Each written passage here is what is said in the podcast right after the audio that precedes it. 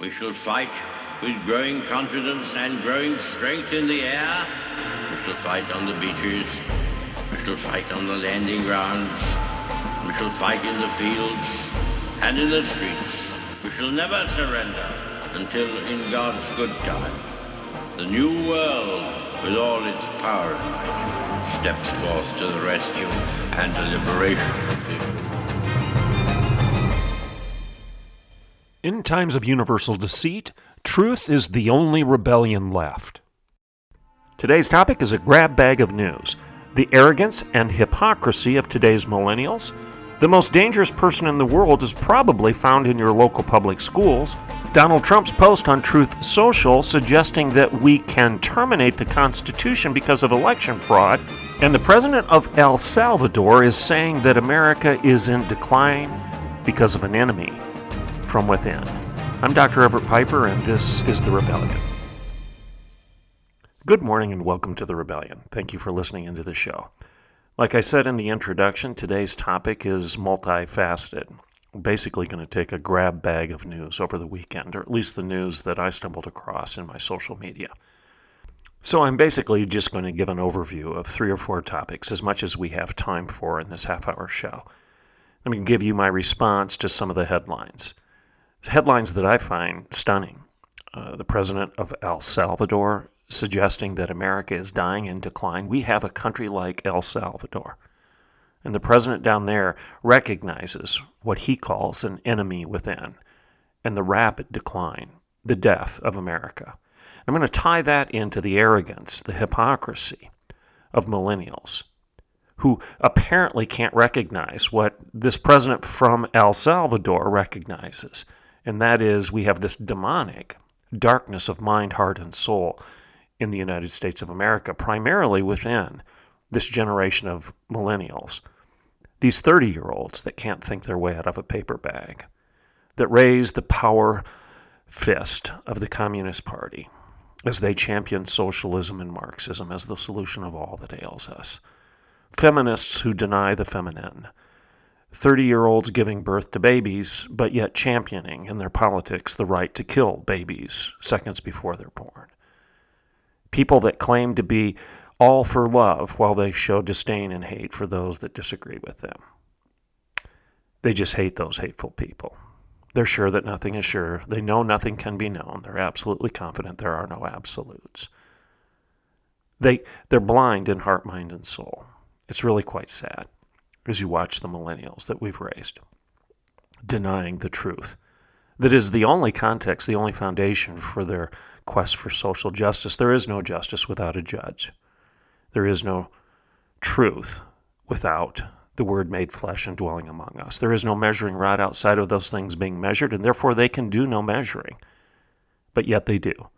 They measure you, they measure me, they measure, you know, the, the boomers. Okay, boomer they say with disdain, as if those that are five minutes older than them know nothing. And I'm going to talk about the, the source of a lot of this, the carcinogen that we've been consuming that has caused this cancer, this cancer that's killing our culture. It starts in your schools. I'm going to go back to Mike Pompeo's statement that the most dangerous person in the world is probably found in your local schools. So let's take an early break, and when I get back, I'll skip over these headlines very quickly and give you my response to these stories. I'm Dr. Everett Piper, and this is The Rebellion. I'll be right back in a couple minutes. In 1978, George and Kate Tedford set out to protect Oklahoma businesses better. Today, their son and our CEO, Mark Tedford, is excited to carry on his family's legacy. Professional liability, compliance, property, workers' comp, health, and life.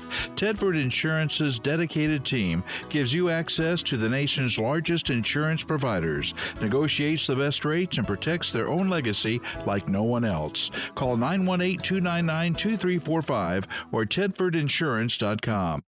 The Patriot Auto Group, locally owned and operated. The Patriot family of dealerships takes great pride in supporting the communities we serve throughout the great state of Oklahoma. The Patriot Auto Group's charitable work has been recognized throughout Oklahoma. Whether it's visiting one of our local dealerships or simply shopping and buying online with our doorstep delivery, The Patriot Auto Group takes the stress out of buying a new or used vehicle. And every purchase comes with our exclusive peace of mind Patriot Pledge. You get engines for life, plus one year maintenance, and 10 full years of roadside assistance, plus so much more. Sure, we can sell you a car, but supporting our community and lending a hand to our neighbors in need? Sold. The Patriot Auto Group. Proud Oklahomans in the communities we serve. Welcome back to the rebellion. So, the first thing I want to talk about is I want to go back over the story of Mike Pompeo and his uh, speech that he gave on November 20th, not that long ago, at the Republican Jewish Coalition's annual leadership conference in Las Vegas. He was asked, I believe, after he made his presentation, what he viewed as the central issues for the Republican Party for 2024. And as you recall, this former Secretary of State, Mike Pompeo, said this, and I quote The central ideas of America are timeless limited government, expanded set of freedoms, protecting the capacity of people to practice their faith. The very things I spoke about tonight, that's what he said, unquote. And then he added this, and I quote Make sure we don't teach our kids crap in schools, which we are presently doing. So he said one of the central issues of America is that we make sure we don't teach our kids crap in schools, which we are presently doing, quote unquote. So he went on after that when he commented about the seminal issues, you know, freedom of religion, freedom of speech, limited government, and making sure that we teach decent stuff to our kids in our public schools, private likewise, I'm sure he would say. He went on and said, I'm often asked who's the most dangerous person in the world. And then after citing some of the notorious um, despots, North Korea, Red China, etc., those leaders of those countries, he said, No, they aren't the most dangerous people in the world. The most, most dangerous person in the world is Randi Weingarten, or Weingarten, depending on how you want to pronounce it. And he said, It's not even a close call. If you ask who's the most likely person to take down the republic, it would be the teachers' unions and the filth that they're teaching our children. And then he concluded, if our kids don't grow up understanding America is an exceptional nation, we're done. Close quote. So he's saying that Randi Weingarten is the most dangerous person in the world. Now, who is she? She's the president of the nat- national, excuse me, the National Teachers Federation. She's the titular head of the American Academy, you know, the educational elite in America. So, in her capacity in this position as the president of one of the leading teachers' unions, she's a champion of Common Core, critical theory, intersectionality, LGBTQIA. She's a champion of drag queen story hours. She champions diversity, equity, and inclusion, otherwise known as DEI as well as social emotional learning, SEL, and everything else that's considered in vogue in, in academia. In fact, it'd be almost impossible, if not completely impossible, for you to find anything that she's ever said that doesn't fully embrace these educational paradigms that I've just described. All these ideas that have overwhelmed our nation's entire educational system from kindergarten through graduate school. Um, so if this is what she believes, and, she, and if she's one of the leaders of academic thought of the school systems in the United States, of the teachers' unions, that Mike Pompeo are saying, is saying, Mike Pompeo is saying are dangerous, I should say. So, what are the results of these ideas, all these things that she promotes, all these ideas, these paradigms that the teachers are teaching to your kids? Shouldn't we ask these questions? Well, if you have a just a cursory overview of the of the educational industry, you see that there is a lot of research out there that says, yeah, these ideas are bearing fruit. The, the reports coming out of the ivory tower are voluminous. They paint a picture, and the picture they paint, frankly, I would argue, looks more like Dante's Inferno than the social paradise championed by Randi Weingarten and her elitist ilk. These millennials that I'm going to talk about later included therein. For example, in California, the California Assessment Student Performance Progress Test shows that the Golden State Public Schools are, well, how should I say it? They're awful. The latest data indicate that 63% of California 8th graders and 69% of 11th graders are not proficient in math. They can't count, they can't add, they can't subtract, they can't multiply, they can't divide. It's 63% of 8th graders and 69% of 11th graders. Great scores, huh? How about reading? Literacy proficiency. 51% of 8th graders are not proficient in reading, and 44% are not proficient when they become 11th graders.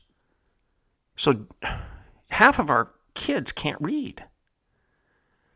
This is in California. You say, well, that's just the land of fruits and nuts. No, that's not true.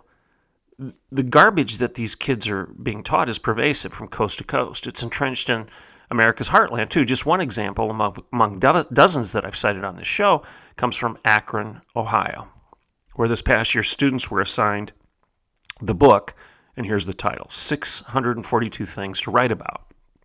This is a book and a class on writing. Uh, so, what do you think the assignment was that came out of this book for a bunch of 17 year old minors in high school? The assignment was, quote, and I'm quoting right now write a sex scene you wouldn't show your mom. I'm serious. That was one of the assignments out of the 642 things to write about in a writing class. Okay, and another one was describe drinking a beer and how it tastes. Now, I want to remind you that these are minors and they're being instructed in a class in your school systems in Heartland America, not California, or just California, to write a sex scene that you wouldn't show to your mom and to describe the taste of alcohol that you're not legally permitted to buy or consume. Now, if this doesn't fall into the definition or within the definition of grooming students, minors, to participate in illicit behavior, I don't know what does. It, it, I, I cited last week the United States Department of Education's national assessment. Our own government Department of Education progress report shows that Chinese students are blowing American students out of the water when it comes to math, science, and reading. China ranks a full 21 spots ahead of the United States on international student assessment scores. So here's the point. While Ms. Weingarten and her minions of brainwashed pedagogues double down on teaching America's boys and girls that 2 plus 2 equals 4 as a product of white privilege. China is actually training up its next generation of citizens to be proud of their country and how to do calculus. Last week I cited this quote from Malcolm X, obviously somebody I don't agree with on tons of stuff. I, you know, I, I, I rarely am going to be citing Malcolm X in the positive. But he has a quote out there that says this Only a fool allows his enemy to educate his children. Spot on. And Mike Pompeo, likewise, is right. The most dangerous person in the world right now is probably found in your local schools, your teachers, in your junior highs, your high schools, your local community colleges, in your universities. If we continue to allow these enemies, enemies of the state, enemies of your children's innocence, enemies of what's right, proponents of what's wrong, enemies of truth. We're fools if we allow these enemies to educate our children. And that leads to this other thing that I've cited here. The president of El Salvador comes out and issues a post he posts this comment. I'm going to read it verbatim to you. And I, again, I, I haven't followed him on the news, so if I'm butchering his name, please forgive me. Nayib Bukele, I believe is how you pronounce his last name, the president of El Salvador. Nayib Bukele, I'll spell it N A Y I B B U K E L E. He came out and I believe this is a tweet uh, maybe it's posted some other way. It says this The most powerful country in the world is falling so fast that it makes you rethink what are the real reasons. Something so big and powerful can't be destroyed so quickly unless the enemy comes from within. This is El Salvador. The president of El Salvador has his head on straight and he's recognizing that America is killing itself from within. Now, as I read that quote, I, you, you may think of a variety of different ways I could go with this, but as I watch the inexplicable moral train wreck of millennials in America, the 30 year olds, I've come to the same conclusion as the president of El Salvador.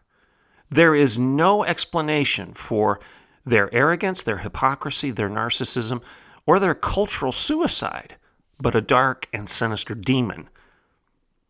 And I mean that, a true enemy within. These millennials, their eyes are glassed over. They can't think. Again, as I said in the introductory comments, they claim to be feminists, but they deny the female. They deny the feminine and claim to be feminists. They raise their Marxist fists of justice, not re- realizing, or at least not willing to admit, that Marxism has killed over 100 million people. And this is just in the last century alone. 100 million plus, some estimates approach 200 million plus, have died at the hands of an ideology that these millennials are now raising a power fist in championing of that particular ideology and worldview. So they're saying they're for justice by championing a worldview that has unjustly, to say, that, to say it mildly, killed 100 to 200 million people and left those bodies in its wake. So you're feminists, but you deny the feminine. You march for justice with your clenched fist raised, while you deny that there's any judge that gives justice, other than the power of the people. These millennials claim to be against racism, but yet they embrace a worldview that is racist by definition, critical theory, which says explicitly, by definition, that some races are inferior to other races and some are superior, and therefore it's okay to be racist as you work to condemn racism. The self refuting hypocrisy, the arrogance, the chronological snobbery endemic in the millennial, millennial mind, heart, and soul is quite frankly frightening. And as I said, I don't know what the explanation is other than a giving over of their heart to a lie, worshiping the God they see in the mirror rather than the one that is revealed to us in the Bible. It's as Dustin Benge a great theological thinker of our time, recently said, as it relates to truth and Scripture and making judgments, accurate judgments in our culture. He posted this, and he put all of these statements in quotation marks for a reason. This is his post. Unhitch the Old Testament, reject biblical gender roles, elevate Jesus' words over Paul's, interpret Scripture through a cultural lens, modernize Scripture for the culture. All of these, says Benge, are just new ways of Satan asking the same old question that he did in Genesis Did God actually say? So, what Benge is saying here is millennials are so eager to, quote, unhitch themselves from the Old Testament, to reject those old biblical gender roles, you know, those outdated, roles of male and female. And to elevate Jesus' words over Paul's, because, you know, you're a red letter Christian. To interpret Scripture through a cultural lens, you know, you've got to sift Scripture through the existing culture, right? And then we've got to modernize Scripture for our cultural times to make it relevant. Does this stuff all sound familiar to you? Well, it should because that's what millennials are preaching right now. If they go to church at all, often this is the type of church they're attracted to. Why? Because it's a church of self rather than a Savior. It's a church of worshiping a God, yeah, with a lowercase g because it's the God you see in the mirror. It's Narcissus gazing into the pool, mesmerized by his own image, his own ideas. He's so smart, he's so beautiful in his thinking that even he is greater than Bacchus or Zeus or Apollo. Millennials and those like them are doing the exact same thing. They're infatuated with their own ideas, their own self righteousness, their own smugness, their own wokeness. But it's all a lie. It's all self refuting. because in their smugness, they want to condemn you for being smug, or at least that's what they label you as being. In their righteousness, they condemn everybody else who says they're right. In their quest for justice, they condemn the very source that gives us, the, uh, gives us a definition of what is just. They're sawing off the branch upon which they sit at every turn. And as I said, as I think about these millennials, my heart is saddened with the darkness, the, the blank stare in their eyes. They seem to have given themselves over to a God that elevates their own sanctimony rather than a God that calls for their confession, a God that uh, offers them salvation. This is where we are in our culture right now. And there's another story. It's a story that's related in a way, but I can't help but cover it in the last few minutes here. You probably noticed that over the weekend, Donald Trump uh, issued a post on Truth Social that caught a lot of attention. I'm going to read it to you right now, verbatim. This is directly from Donald J. Trump, Truth Social. So, with the revelation of massive and widespread fraud and deception in working closely with big tech companies, the DNC, and the Democrat Party, do you throw the presidential election results of 2020 out and declare the rightful winner, or do you have a new election?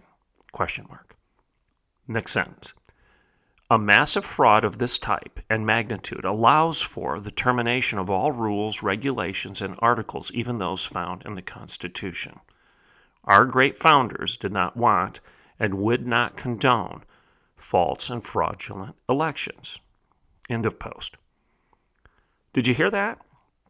I'm reading what he said. Here's the sentence that I'm going to zero in on. His sentence, not mine, not yours, not CNN's, his sentence. This is what he said.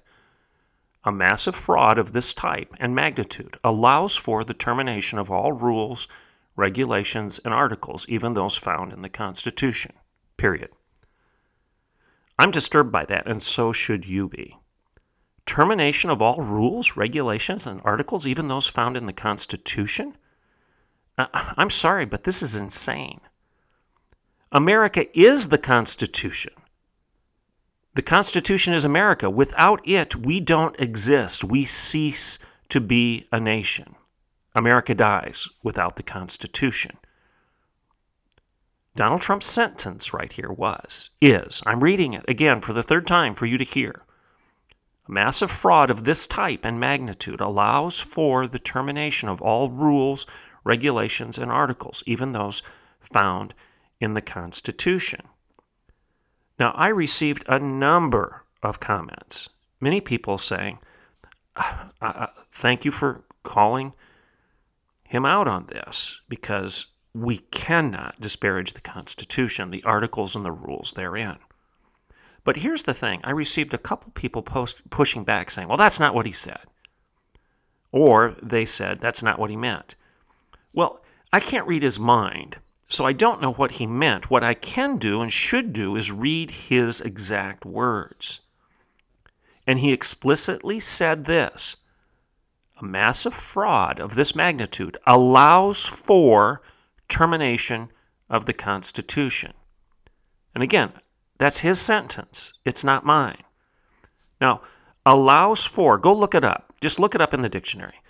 Allows for is defined as obliged to, or another definition for it would be gives the opportunity for. So when you use the word allows, in a sentence, you're saying that it obliges you to or gives the opportunity for something. So he just wrote, Donald Trump just said that because there was fraud, we are now obliged and given the opportunity to terminate the rules and articles of the Constitution. And we can try to spin it any other way we wish, but that's what he said. So here's my conclusion on that. Either he can't communicate clearly, or he meant what he said and what he wrote. You choose. But we can't say that he said something he didn't. Now, I've been accused of drinking the Kool Aid of CNN because, you know, you like DeSantis better than Trump. No, no, that's, that has nothing to do with it. And really, it's tied into these other stories. If we haven't been taught to think logically, to, to use our minds in a critical fashion, a legitimately critical fashion, where we critique actual sentence structure. When somebody says something or they write something, you you critique it as it's written. You don't put your own spin on it. I'm not spinning right now. He said what I just read. Uh, so I have to take it at face value. Uh, I can't lay over my desires for what I wish he would have said. I'm going to read what he did say. Likewise, when we're reading scripture, I'm not going to say what I wish it would say. I'm going to read what it actually says. And this all goes back to our schools. Mike Pompeo is absolutely right. The most dangerous person in the world right now is found in your local schools because we're producing people that can't read, can't think, can't analyze. They don't have the capacity to be logical and sequential in their digestion of material. Now, if Donald Trump or anybody else wants to come out and say, well, I wrote that poorly, I didn't mean that, here's what I meant to say, then fine. But to double down on that sentence as if it says something it doesn't, there's a problem with that. And I think the problem starts with terrible education. Education and educating a nation of people that can't read. Their literacy is less than that of people in China. Uh, uh, the president of El Salvador recognizes that we've got a problem when our own president doesn't. Millennials who think they know everything when they're ignoring the lessons of history and the revelation of God. I mean, when history tells you over and over again that a certain ideology does not work, that Marxism always results in massive death, that despots rise and they kill their opponents. When you see that happening in Cambodia, in the Cultural Revolution of Red China, in the Soviet Union, in Cuba, in North Korea, when you see this happening time and time again, and you just double down and say, "Well, we'll just do it differently this way," they uh, they they made mistakes. We won't make the same. But yet you're embracing the same ideals, the same ideology, and you think it's going to end differently. Remember what Einstein said. The best definition of insanity is doing the same thing over and over again and expecting different results. Why would we continue to do that? Why do we have a nation of millennials that can't think clearly? Because of our schools. Why do we have people that can't read this statement from Donald Trump and critique it logically, accurately, uh, parsing sentence structure, and using the proper definition of words? It starts in your schools. You haven't been taught to do that. And why do we have people that can't read the Bible accurately? They want to twist it, manipulate it. They want to say something that it doesn't say because it's too harsh. You know, you can unhinge yourself from that stuff in the Old Testament, even though Jesus is the second person of the triune God and therefore he is the inspiration for the Old Testament just as much as he is for the New red letter Christianity is a ruse because you're throwing out 80% of the Bible or more that Jesus himself inspired by definition because he's God. If you can't think through these things logically, consistently, in a in, a, in an epistemological and ontological and theological coherent way, then you're going to be caught. You're going to be caught on the horns of your own dilemma. And the horns, unfortunately, are the horns of a, of a Baal, a false god that you're worshiping, rather than the one that really gives you the ideals that you claim to hold dear. I'm Dr. Everett Piper, and this is The Rebellion.